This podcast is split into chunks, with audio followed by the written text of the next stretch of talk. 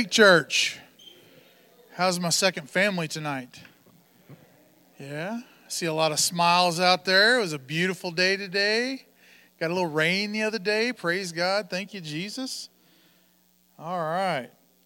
Well, let's do a few announcements here. So, the LC Classic is coming up this Saturday. If you haven't signed up or if you know somebody that needs to sign up, make sure you let them know we got five spots left. So we're going to have the whole course to ourselves. So we don't have anybody to mess with, just us. So it's going to be a fun time. And also, just so you guys know, this is the trophy that they're going to win. Pretty cool, huh? Yeah, he may have to zoom in on it so we can see it, but you know. So that right there. So, and I got to hold it up so you can see it, don't I? All right. So make sure you tell anybody that you know that plays golf they need to come out. Because it's not just about golf, guys, it's about fellowship. Because most of us can't play golf, most of us just hit the ball. I like driving the golf cart, that's my favorite part, especially after it's rained. It's a lot of fun at that point. But you can't tear up the course, you got to be careful. But anyway, so if you know somebody that just wants to come out and fellowship, have a good time, it's 65 bucks pays for your green fees. Um, we're going to have some Mexican food afterwards here at the church and uh, we're going to give away some door prizes and stuff. So it'll be a lot of fun, and uh, I look forward to everybody that's going to be out there. Um, like I said, we only have five spots left. So, all right, and also Arise, praise God, thank you, Jesus. I love Arise. Okay, October 16th through the 19th, 7 p.m. nightly sessions from 10 to noon, Monday through Wednesday. I think Bob Yandian's going to be teaching, just some good teaching you're going to get right there. So if you have uh, the time to get away, just make sure you avail yourself to that. Uh, worship night. You know, before I go any further, I want to thank everybody that's watching online. Uh, we're so glad you're with us tonight, and I hope you enjoy the service and, and the word that's going to come forth. Um, worship night, October 22nd. That's a Saturday. It'll be Dave Bell and his team who are from the UK. It'll be right here in the main sanctuary at 6 p.m and it's open to everybody. So if you want to get your worship on, that'll be the time to do it. And that is October 22nd. Area 51 is putting on a cornhole tournament October 29th at 10 a.m. Now, I know that like the last time we played cornhole, it was at the guys, the fight club, and everybody had so much fun. I mean, half those guys couldn't even throw a beanbag, but it was a blast. And, you know, calling them girls and stuff. But, and before I say that, this is open to girls. This is open to women, okay? So make sure you understand it's co ed. We want you to come out and have a good time and be part of the fundraiser. And what better way to eat a bunch of hot dogs? I mean, it's unlimited hot dogs. I know I'm going to put a hurt on them. So make sure you come hungry. Don't eat breakfast so that you guys can come out there and eat some hot dogs. So make sure you avail yourself of that. It's 40 bucks. It's teams of two. Uh, the winner gets $150. That's almost a tank of gas in my truck. All right. Now, you need to register online or Facebook. Uh, make sure you do that ahead of time so they know how many cornhole uh, setups they need to have. All right. And then this is really cool. Now, I've mentioned this before, and I want to make sure you guys understand this. This is the church app. It's a little uh, white circle or white whatever it is with a house on it. And watch how easy as this is. You hit that, Oh, yeah, here we go. All right. So then you've got the give button, and then you got the check in button, and then you got the bulletin. Now, this is really cool because this bulletin has every single thing that's going on train TV, intercessory prayer. If you want to know what the missions meals are going to be, they're right there. It tells you what day we're having and what we're having. Arise schedule, the whole schedule, all what the food is. They're eating food too. Sweet. Young at Heart, LC Men's Classic, the Arise. I mean, just everything's on there. So make sure you put that on your phone. It's super easy to put on there. And I am anti app, but that is the coolest app in the world. As a matter of fact, I did not tithe Sunday so that I could do this. Watch this. I put in my deal, I hit next, I hit give. Come. And it says thank you. I mean, it's that easy. I mean, that's what it's all about right there. So easy. We are in life of easy. So make sure you guys get the app on your phones. Who, who has the app on their phone?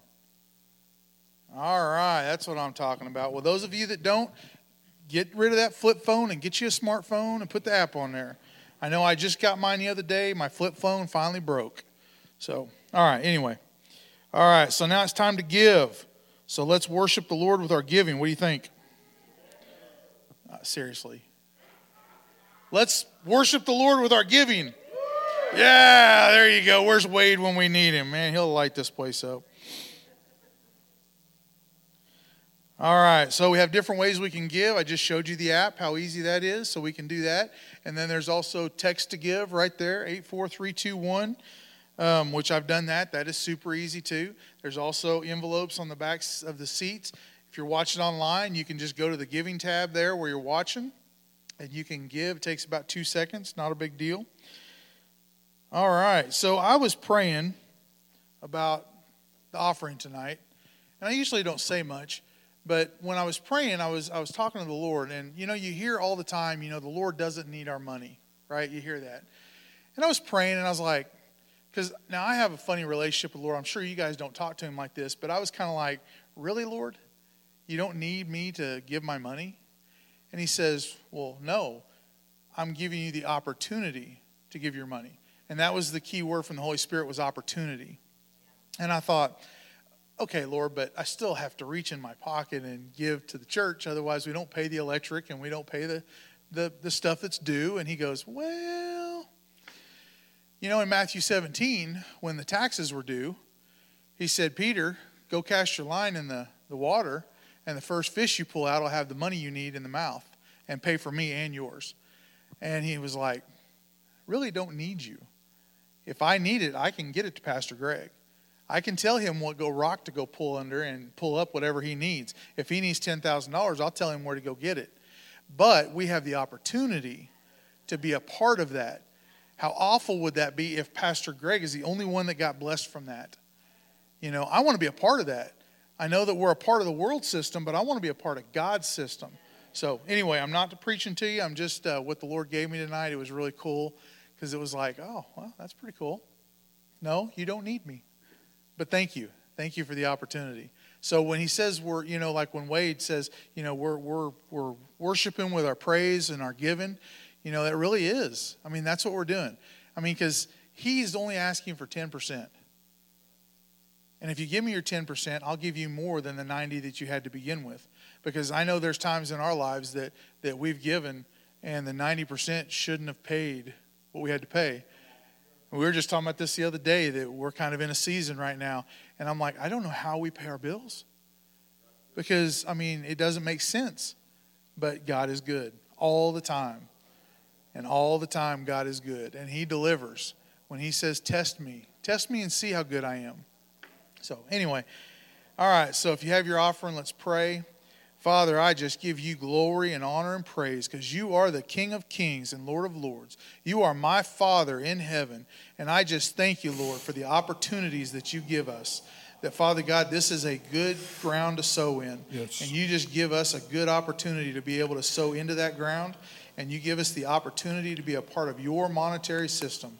That, Father God, you have the retirement system that we need, Lord. You are the one that answers all of our needs. You're the one that supplies all of our needs. You are my Alpha and Omega. You are my beginning and my end.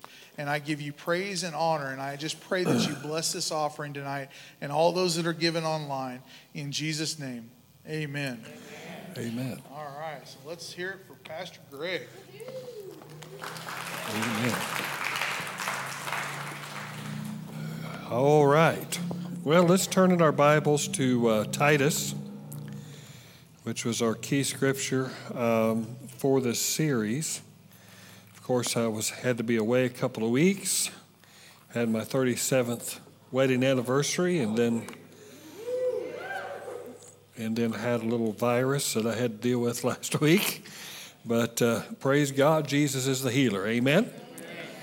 Hallelujah. So Titus chapter two and starting with verse number 11, it says, For the grace of God, of, of God has appeared, bringing salvation for all people, training us to renounce ungodliness and worldly passions, and to live self controlled, upright, and godly lives in this present age, waiting for our blessed hope.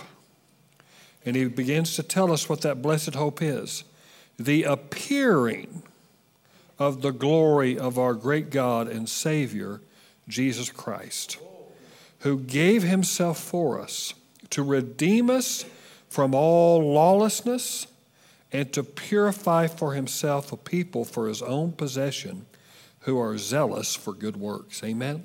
That's good news. Amen?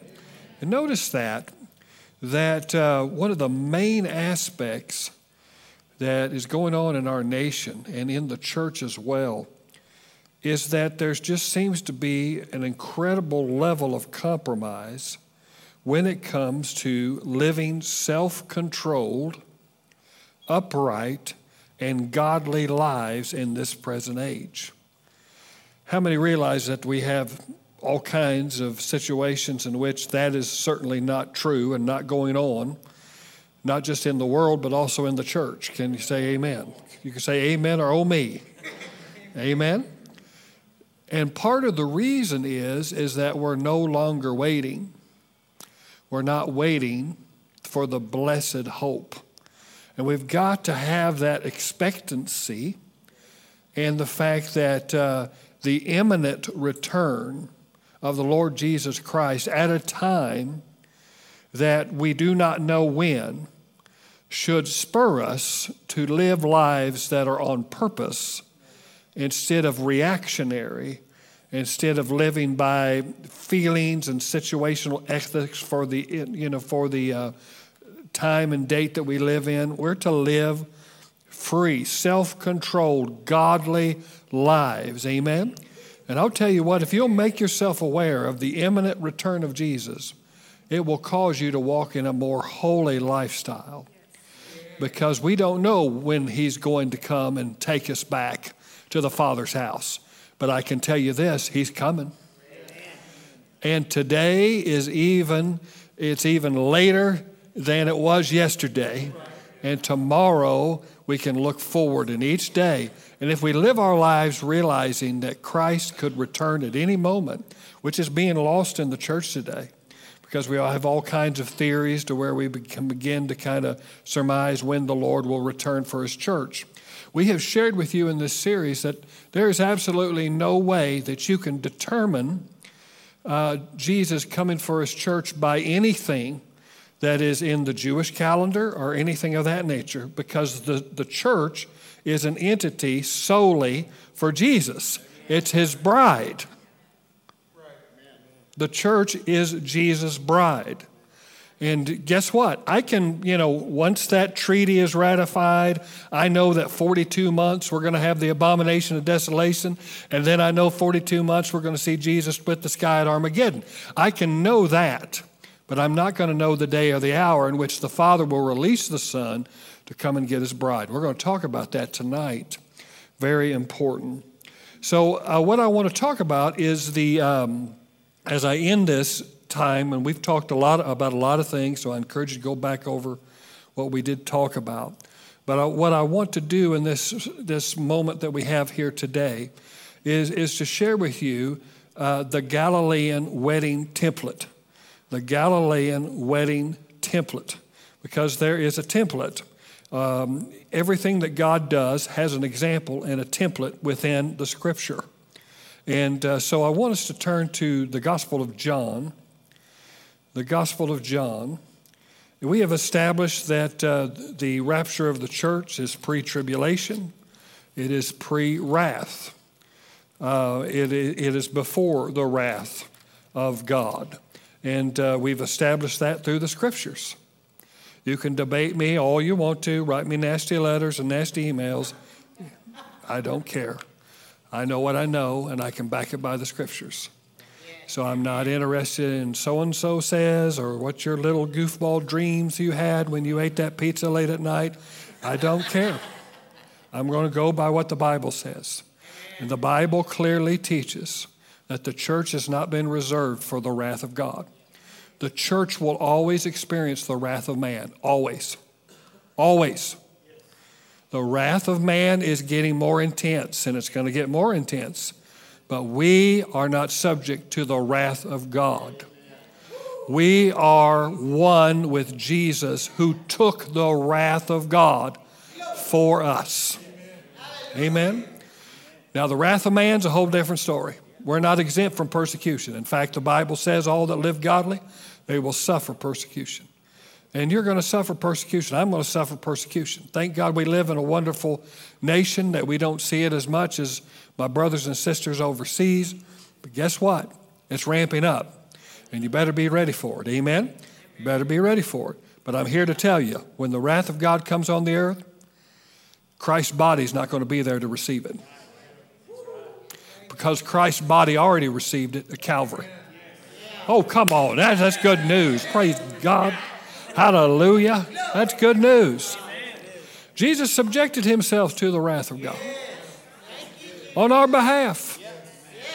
Praise the Lord. Amen. Glory to God. Hallelujah. Glory. I'll tell you what, that's good news. We could just dance around all night. And we showed you scripture after scripture after scripture that shows this. Okay? Now, I'm going to try to do this as quickly as I possibly can, get you out of here 8 o'clock like I used to do back in 2015. so, uh, you know, there's been a lot of long messages. But um, anyway, John chapter 2 and verse number 1, it says, On the third day there was a wedding at Cana in Galilee and the mother of Jesus was there, and Jesus also was invited to the wedding with his disciples.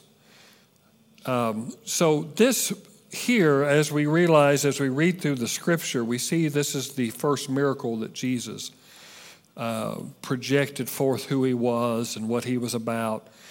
And he did it at a wedding. And I believe that was on purpose. It wasn't just something that was just um, done you know, hey, well, might as well, you know. This is done on purpose. And notice there's not one word in your Bible that's not supposed to be there. In the original language, I'm not going to say in translations, I'm saying in the original language, if the word's there and it's in the original language, in the original text, it's supposed to be there. Okay? So here we see Jesus, and he's at a wedding probably one of his relatives, distant relative. Mary's there as well. And it's in Cana of Galilee. Now, it specifically tells you that it's at Cana of Galilee, and it does so for a reason. It's not just saying that, but to, you know, it could have just said Jesus was at a wedding, tell you, not tell you where it's at. But it clearly tells you where it's at, Cana of Galilee. You have to understand that over a third of Jesus' ministry was done in the region of Galilee. He was born in Galilee. I mean, he was born, you see, in, in Bethlehem, but he was raised in Galilee, in, in Nazareth, which was in the southern part of the region of Galilee. And majority of his early miracles were all around the seaports of the Sea of Galilee, in the region of Galilee. And so you, you see it over and over, Capernaum and places of this nature. It's all about Galilee. So Jesus was raised a Galilean. And Galileans were different than other parts of Israel. And they had different customs than other parts of Israel. So Jesus was raised culturally as a Galilean. So he uh, adopted and accustomed himself to the customs and the traditions of Galilean society. And so you can't separate the, the, the cultural context of the scripture from the scripture. You can't separate the two. You've got to understand that there is a cultural, uh, you know, um, uh, setting that sets up the scriptures that you read. And you've got to get a hold of those things. Otherwise, you're going to misinterpret what he's trying to say. And there's many things that Jesus has said that you know, they're steeped in the customs of the day. And sometimes I read the Bible and it's almost as if they've got an inside track that I don't have. How many know what I'm talking about? They've got inside, they know the background a little bit better than I do. So I'm not fully enjoying what's being said there because I don't understand the cultural context of it. Jesus was raised a Galilean boy. He understood Galilean society. And he chooses to do his first miracle, or the Father chooses to manifest himself through Jesus' ministry at a wedding in Cana of Galilee. Very important. At a wedding. The whole Bible is about a courtship. The, from Genesis to maps, it's about a courtship. It's about uh, a, it's a love story. It's about uh, a father and his wife, and a son and his bride. And at the end of the book in Revelation, you will see the father restored back to his wife, and you will see Jesus marrying and, and culminating in marriage with the church. And that is going to be a wonderful, wonderful thing. Amen? Amen. Hallelujah. And so it's a love story. And so he chooses to manifest his glory at this wedding by changing water to wine which is symbolic of his work in the lives of all uh, of our lives. You know, he takes our water and he changes us, he changes it into wine. He, he, he it's, a type of the new birth. It's, you could take all kinds of typology from this story uh, over and over, but he chooses a wedding. Now, Galilean weddings were different than other weddings in the region. Okay? And uh, I'm going to go through this real quickly, but there are phrases that Jesus uses that are purely come from the Galilean wedding tradition. Okay? And I'm going to share with them as we go through the process of a Galilean courtship. Okay?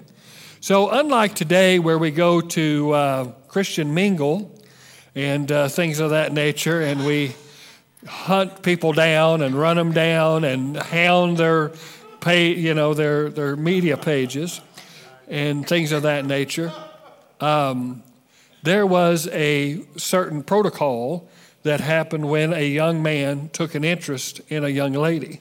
Okay? So it involved their family. Nowadays, it don't involve your family at all. Dad, we're going to get married. I didn't even know you was dating. You know, I mean, who's this? You know, so we don't live in a culture like that at all. We, we, we live in a culture where, you know, I'm going to go live my life, I'm going to do what I want to do. And that was not the Galilean culture. Galilean culture is when you made a decision as a young man, as a young lady, your family was with you. And your family was there to protect you. And you may have not liked what they had to say about certain situations, but there was such a respect and an honor that is missing in our culture and society today that, uh, you know, a lot of people go into relationships and they end up getting divorced and they going through hardship in their life because they didn't go and get wise counsel, they didn't have the safeguards in place, and they didn't have they weren't prepared. See, in order to marry in Galilee, you had to be prepared, prepared young man you had to be able to take care of a wife, and your family made sure that you were able to do it. And if your family wouldn't make sure, her family would certainly make sure. Well, today it's like, oh, whatever, go out and do whatever you want to do. Come on now. We, we don't understand this. And what you have to understand is that marriage is the building block of everything that God does. And the reason why marriage is, uh, you know, been under attack, and now we've got all kinds of different arrangements out there, it's meant to take away the revelation that marriage is. Marriage teaches us covenant relationship, it teaches us intimacy, it teaches us walking in partnership with somebody, it teaches us about our relationship to God, our relationship to others. It teaches all kinds of things. In fact, the fifth chapter of Ephesians begins to list all the wonderful things about relationships. Husbands, love your wives. Why? Submit to your husbands as unto the Lord. It, it begins to list those things, but then at the end of it, he says something like, he says, I'm not talking in regards to marriage. I'm talking in regards to Christ and the church.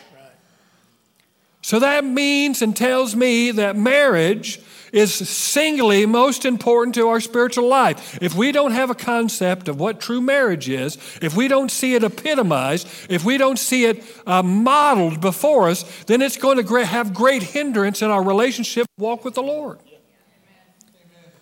because it's a building block. And no wonder Satan doesn't want people getting married. Doesn't want them getting married, wants them getting married wrong, wants them getting married the same sex and things of that nature. He wants to convolute and, and cause it to be totally marred and totally, because it's the building block. You corrupt the building block,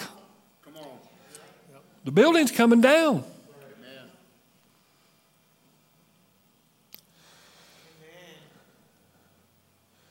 But marriage also teaches our, our redemptive work. The redemptive work of Christ is typified, and his coming for the church is typified by a Galilean marriage. Because he uses phrases that are used in a Galilean marriage ceremony when he talks about coming for his church. Okay, so let's go through that. All right, is this all right? You with me? Okay, the next 30 minutes, we're going to have a good time.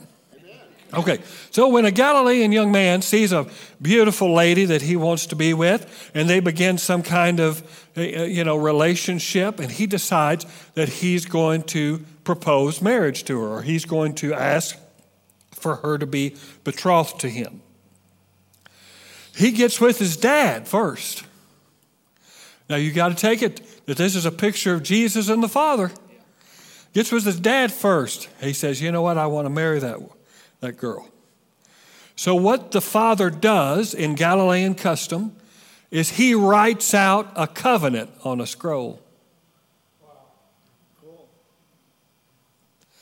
He writes out a covenant, and this covenant, he rolls it out, and it has everything that we're going to do for this, this girl. We're going to take care of her. We're going to protect her. She's going to have this. She's going to have that. She's going to be guaranteed this. She's going to be guaranteed that. And they, they sit there, and, and the father and the son agree to the terms that is on that scroll. So they make an appointment because they weren't interested in guests to their wedding. And no real true marriages is about guests. You want witnesses, you don't want guests. Guests just come and eat the fish and the steak. You want witnesses. And so, what they would do is they would go to the, uh, the gates of the city, whatever Galilean city they were in. They would go to the gates where the elders are. And they, they would become, one family would bring the daughter, and the other family would bring the groom. And uh, they would meet out in the open where all could see. And the Father, I said the Father, rolls that scroll out and he reads it out loud. And he says, this is what we're going to do for your daughter. We're going to take care of her. We're going to protect her. We've got a whole plot of land that's going to be hers totally. We've got this many flocks. We've got this much in the bank. We've got this much. And he begins to lay it all out. And if she agrees to be with my son, this is all hers. And you know that's what the father did? The father came and laid out a scroll and he said, You know what? This is what I'm going to do for Wade right here. I'm going to protect him. I'm going to redeem him. I'm going to clean him up. I'm going to, come on. He just, through the gospel, the gospel is that written document.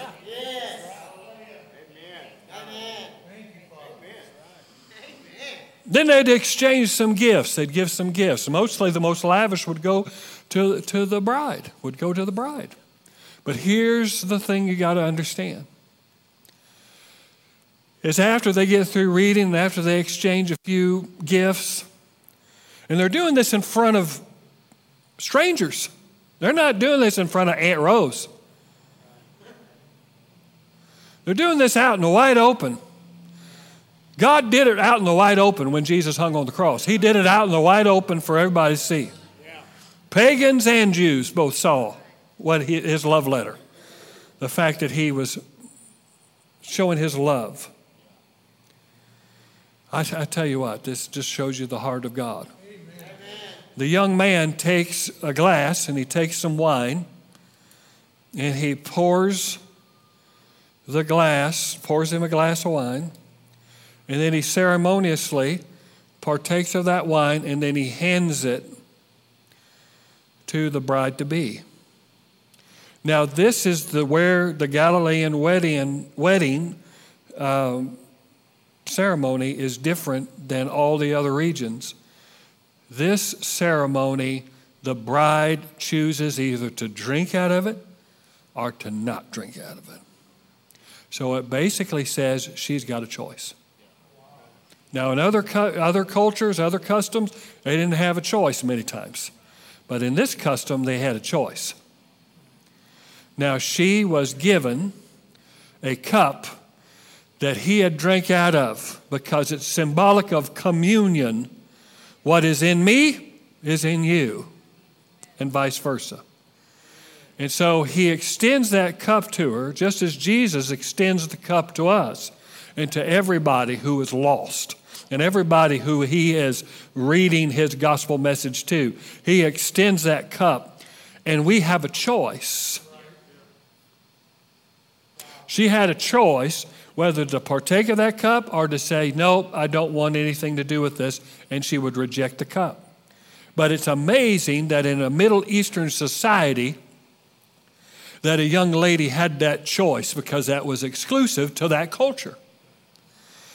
The reason why is because Jesus comes to a wedding in Cana of Galilee. He wants to get that picture in your mind that this is exactly what it is because when people read that in the time and era that he lived in and the region that he walked in, guess what? They understood exactly what he was saying. But here we are in 2022, Mannford, Oklahoma, and we don't have any idea of what he's trying to do here. He's showing that the cup is handed, but it's the choice of the bride to drink from it.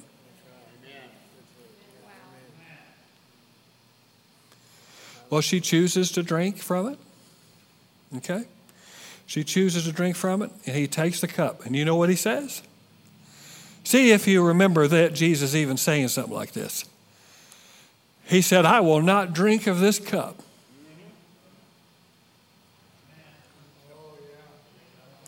until I drink it with you in my Father's house.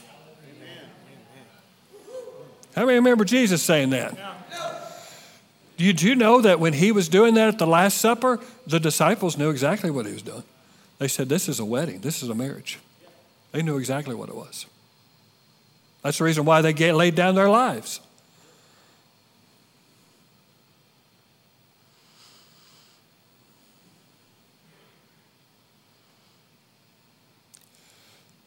They are officially married at that time. They're one, but they don't go home together. The young man goes off and, and says something that Jesus said in the 14th chapter of the Gospel of John. He says, I'm going to prepare a place for you. Oh, hallelujah. Let's lift our hands and give praise to God. Amen. He says, I'm going to go and prepare a place for you. And if I'm going to prepare a place for you, I'm going to come back and I'm going to take you to myself. And notice he says that where I am, you are. Not where you are, I'll be. He says, where I am, you will be. You got to understand that.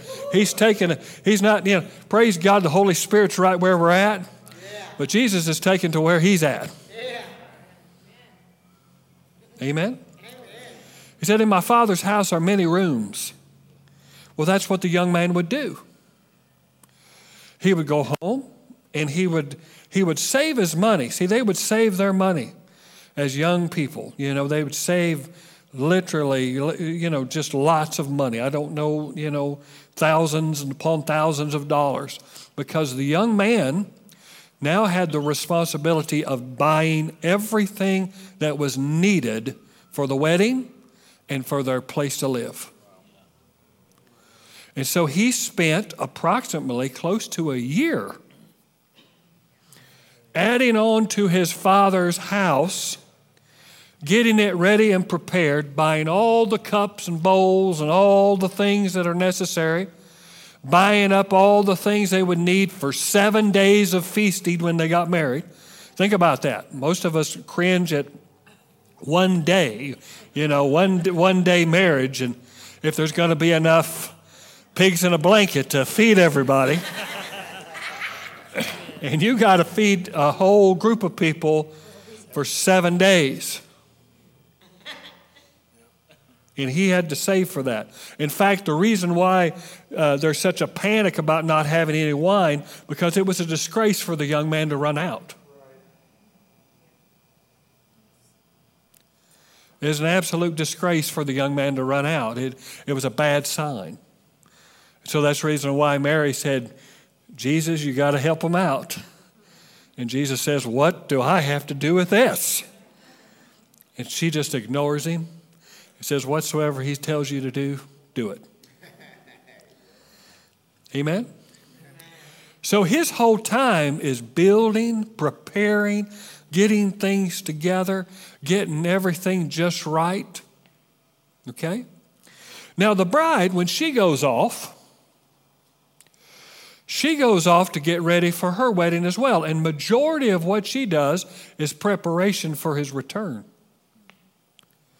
Now, sometimes they would, you know, congregate and meet together. Other times they would stay separated. It just depended on the family. It depended on the makeup of the family and what kind of agreement they had. But they're not together. He's over here, listen, he's over here getting everything ready because in his eyes, he's already married. She's already married as well. She's just getting her wedding gown made, and she shouldn't, couldn't go down to Kohl's and Ross and all these other places. And she didn't have Amazon. So she had to find these things as they would come in through traders and, and, and in certain areas. And she would make and build her wedding gown. And she would spend her entire time doing it, and her bridesmaids with her would build their wedding gowns in preparation for the coming of the bridegroom. So she lived in a constant state of expectation. She lived in a constant state of anticipation. She knew that by the time that she got her wedding gown completed, that it was getting close. So she'd sleep in it.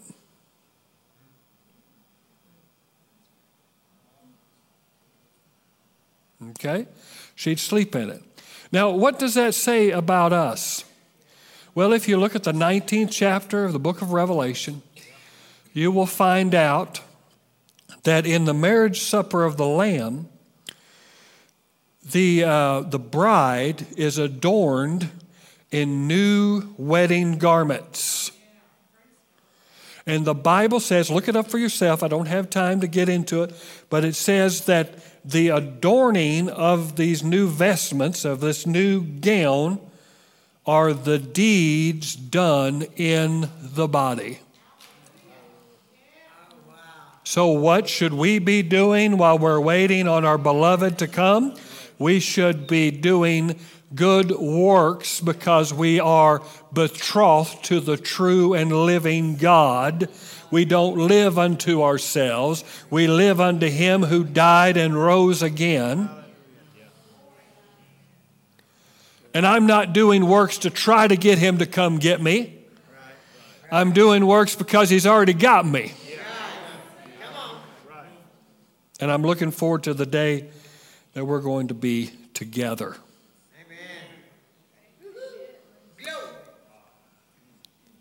Jesus said, Be ye holy, even as I am holy. Because when they left those gates that day, they were separated to one another. They were separated from one another but they were separated to one another. And even though Christ may be in heaven today and we may be upon the earth, we are still separated unto Him. Do you understand what I'm saying? So we don't live the way we want to live. I'm not going to commit adultery on him. Isn't it amazing if you weren't married? Why would, why would God call it adultery when you are, are an idolater? Why would He call it a, a, that it was adultery when you, when you go after other things other than Him, when you don't seek first the kingdom of God? Because you're betrothed to Him. Do you understand what I'm saying? You're His. See, a married woman operates differently than a single woman. I know that's hard to believe in our culture and society today, but, but you know, a married woman conducts herself differently. There's a difference between a Mrs. and a Miss. Amen? And even though she's not living in the same house with him at this time, she's still living under her father's care. She is betrothed to him. She is his. She is living a life of separation. Other boys may come and go.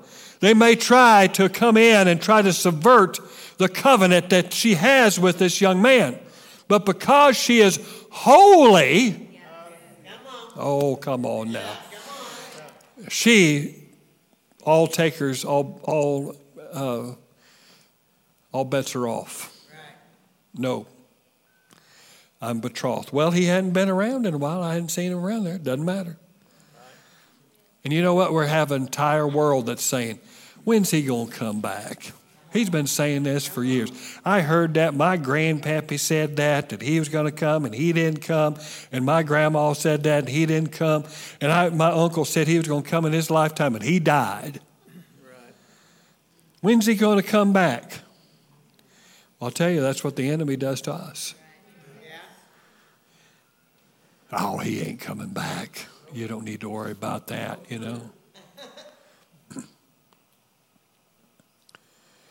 and he does it for two reasons. He does it to keep you with living a holy life, but he also gets you to where you don't have the wedding gown made. You're not ready. You're not prepared. You ain't got enough oil in your lamp.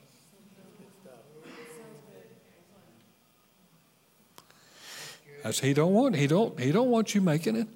Did you know you can believe and not be born again?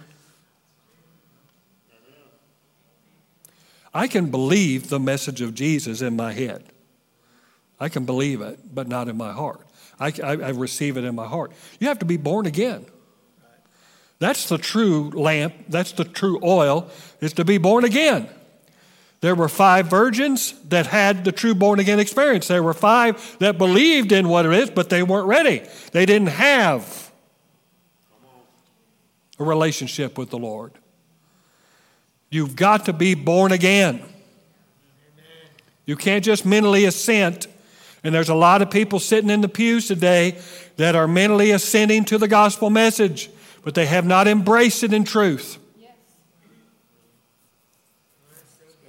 And the enemy wants to keep you in that bondage, in that deception, so that you're not ready. And if you're a Christian here today, and you know what, you, you just say, "Man, my gown's probably going to be going to be worse than anything I could buy at Cato." No offense, no offense. Sorry, Leela. I'm, Apologize. I should have said something else. Ross. Ross is the DMV of clothing stores. Okay? If you ever shop with your wife, you know what I'm talking about. Okay? All right. So, you may not have it all together. You may not be even doing anything to make yourself adorn yourself. You may not be ready. But she would sleep in that wedding gown because she knew Now, Jesus said this. He said, he said uh, in, in uh, the 24th chapter of the Gospel of Matthew, he said this. He said, But the day and the hour no man knows. Not even the Son, he says, but only the Father. Why did he say that? He said that because that's Galilean wedding tradition. The Son could have everything together, built on, everything in place, all the party supplies ready to go, everything could be in place. But he couldn't go get his bride until his father said he could.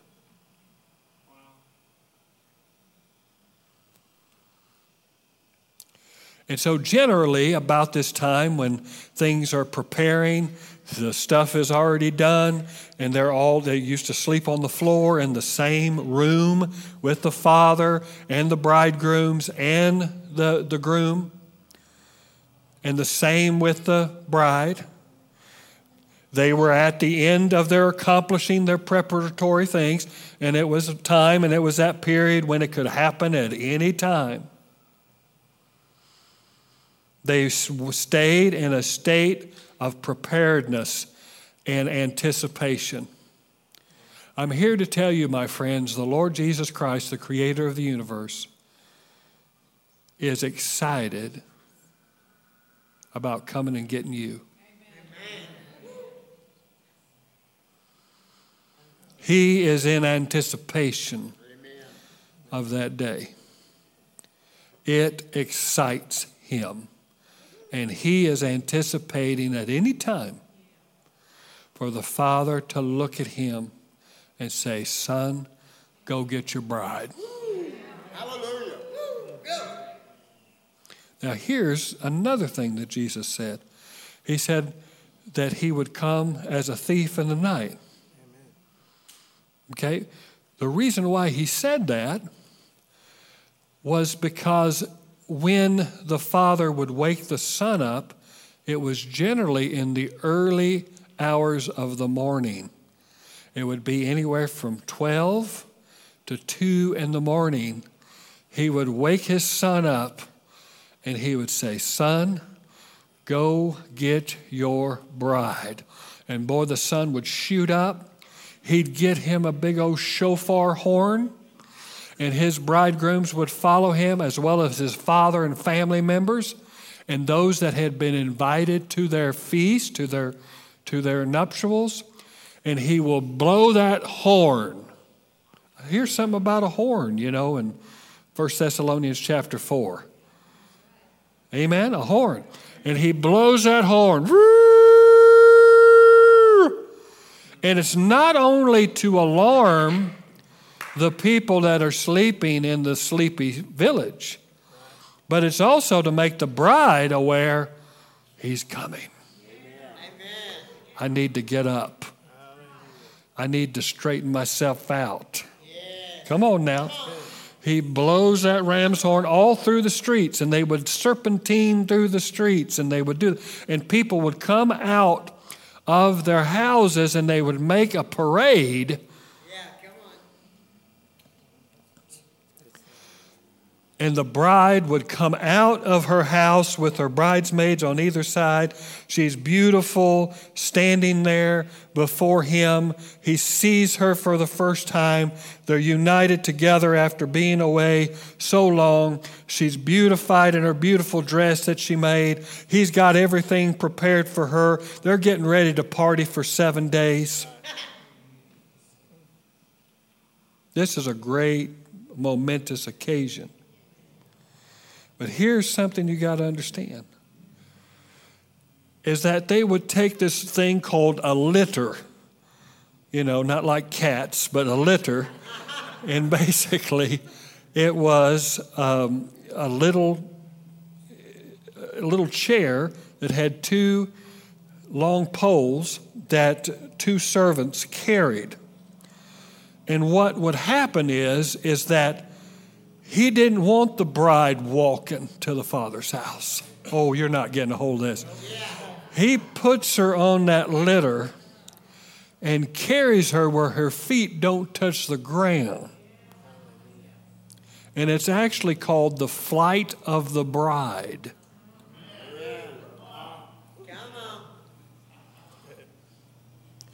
They would carry her and whisk her away, not by her own power, not by her own will, not by her own might, but by the grace of Almighty God. He carries us into the Father's presence. We didn't get there because we're just beautiful and we're just so lovely. We got there because of the grace of God. And he moves her in to the Father's house, and she goes off of that litter and they go into the house, and guess what happens next? It's something we talked about early on in this series. They would shut the doors to the house, and no one was allowed in there for seven days.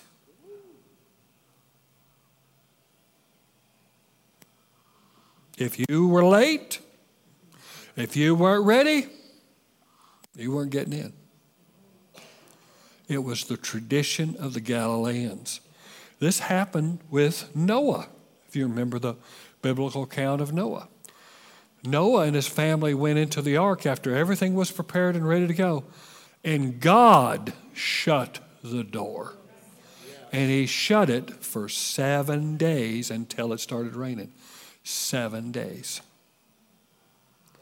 So, if that is not a type of the pre tribulation rapture, then I don't know what is.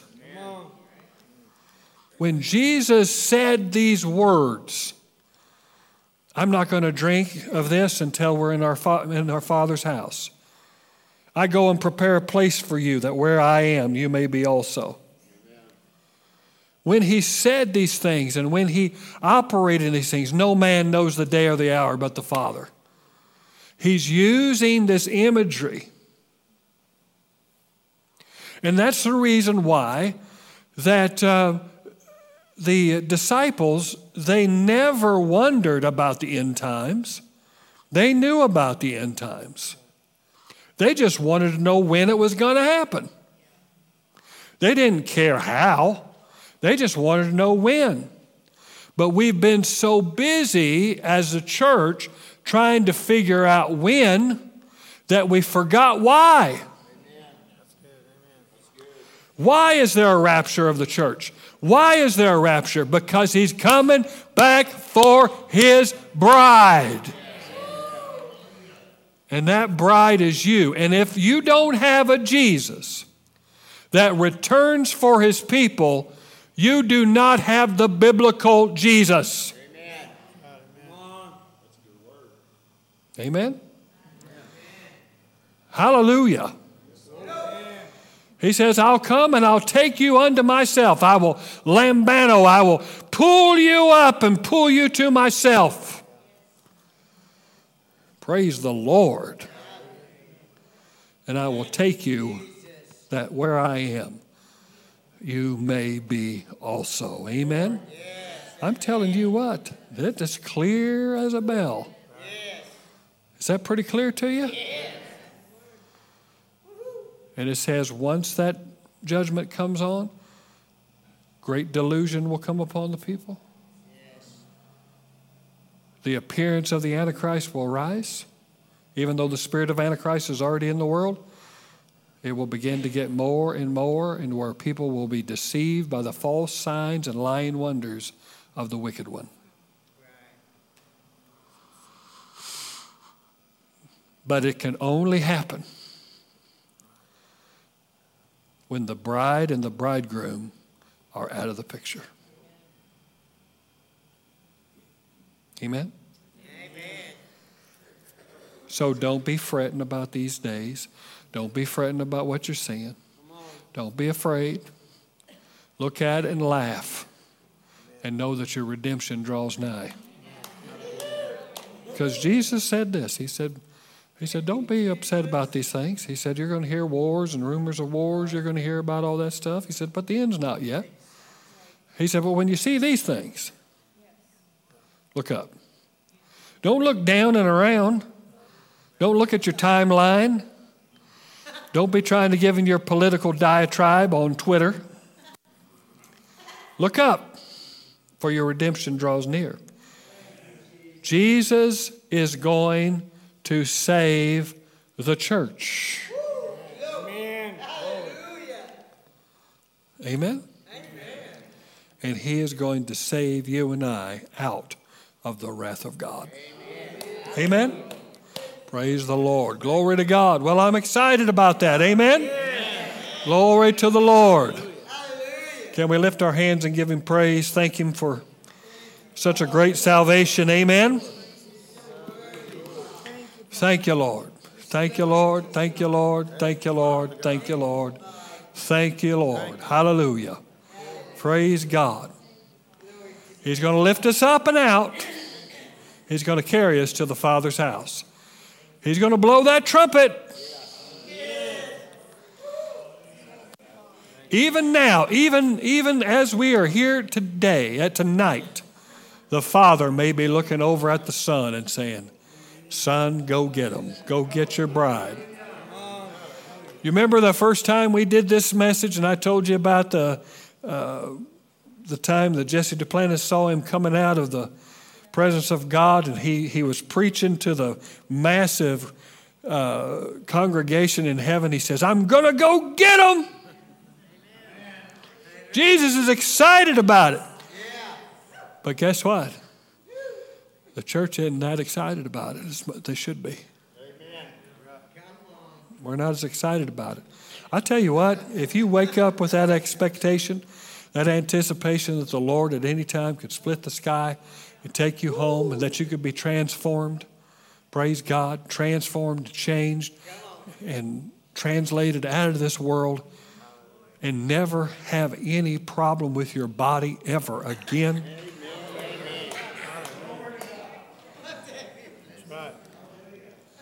Come on.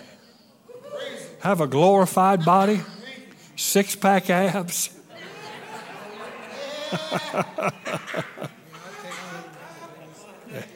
Think about it.